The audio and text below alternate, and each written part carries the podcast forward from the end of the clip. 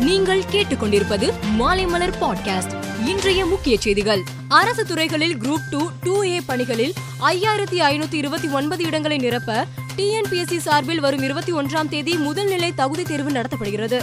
இது தொடர்பாக டிஎன்பிஎஸ்சி வெளியிட்டுள்ள செய்திக்குறிப்பில் தேர்வர்கள் அவர்களுக்கான விடைத்தாளுக்கு பதிலாக வேறு விடைத்தாள் பெற்று அதில் தங்களின் பதிவு எண்ணை தவறாக எழுதியிருந்தால் தேர்வரின் மொத்த மதிப்பெண்ணில் இரண்டு மதிப்பெண் கழிக்கப்படும்.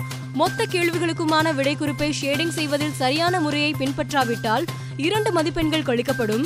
வினா தொகுப்பு புத்தகத்தின் எண்ணை சரியாக குறிப்பிடாமலும் விடைத்தாளில் அதற்கான இடத்தில் சரியாக எழுதாமலும் இருந்தாலும் ஐந்து மதிப்பெண் கழிக்கப்படும். ரேகை வைக்க முடியாத மாற்றுத்திறனாளிகள் தவிர மற்றவர்கள் தேவைப்படும் இடத்தில் விரல் ரேகை வைக்க வேண்டும். ரேகை வைக்காவிட்டால் இரண்டு மதிப்பெண் கழிக்கப்படும். எந்த கேள்விக்காவது விடை குறிப்பை தேர்வு செய்யாமல் காலியாக விட்டால் இரண்டு மதிப்பெண் கழிக்கப்படும் என கூறியுள்ளது. ஒன்று முதல் ஒன்பதாம் வகுப்பு வரை படிக்கும் மாணவ மாணவிகளுக்கு இன்று முதல் கோடை விடுமுறை விடப்பட்டுள்ளது. ஆனாலும் ஆசிரியர்கள் வருகிற இருபதாம் தேதி வரை பள்ளிக்கு கட்டாயம் வர வேண்டும் என்று கல்வித்துறை ஆணையர் நந்தகுமார் மற்றும் தொடக்க கல்வி இயக்குனர் அறிவொளி ஆகியோர் மாவட்ட முதன்மை கல்வி அதிகாரி அதிகாரிகளுக்கு சுற்றறிக்கை அனுப்பியுள்ளார்.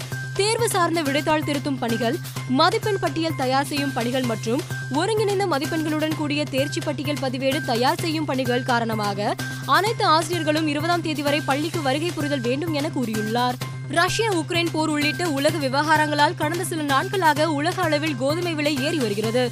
இதையடுத்து இந்தியாவில் இருந்து வெளிநாடுகளுக்கு கோதுமை ஏற்றுமதி செய்வதை தடை விதித்து மத்திய அரசு உத்தரவு பிறப்பித்துள்ளது. இது குறித்து மத்திய அரசு இந்தியாவின் ஒட்டுமொத்த உணவு பாதுகாப்பை உறுதி செய்யும் வகையிலும் அண்டை நாடுகள் அதிகம் பாதிப்பு உள்ளாகும் நாடுகளுக்கு ஆதரவளிப்பதை கருத்தில் கொண்டும் இந்த நடவடிக்கை எடுக்கப்பட்டுள்ளது.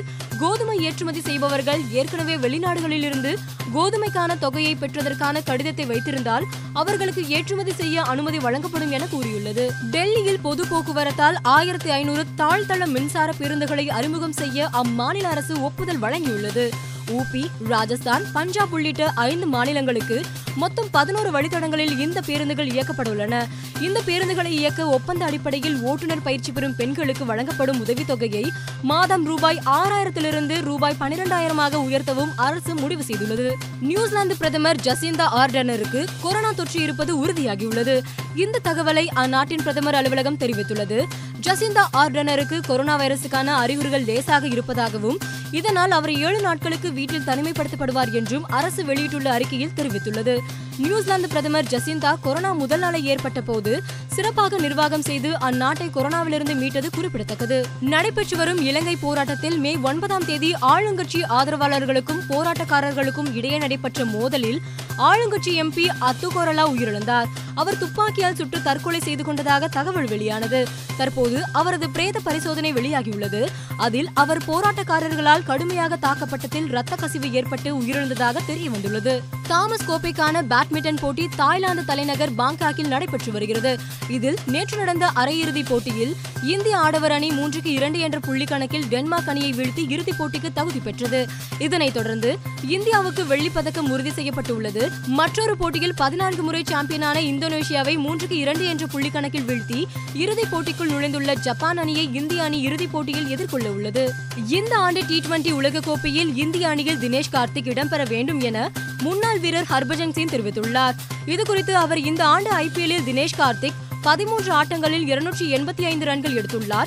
எட்டு முறை அவுட் ஆகாமல் இருந்துள்ளார். அவருடைய ஆவரேஜ் ஐம்பத்தி ஏழு புள்ளி பூஜ்ஜியம் பூஜ்ஜியமாகவும் ஸ்ட்ரைக் ரேட் நூற்றி தொண்ணூத்தி ரெண்டு புள்ளி ஐம்பத்தி ஏழாகவும் இருக்கிறது. அவர் விளையாட்டை நன்றாக புரிந்து வைத்துள்ளார். இந்த ஆண்டின் சிறந்த பினிஷர் தினேஷ் கார்த்திக் தான் என கூறினார். மேலும் செய்திகளுக்கு மாலைமலர் டாட் காமை பாருங்கள்.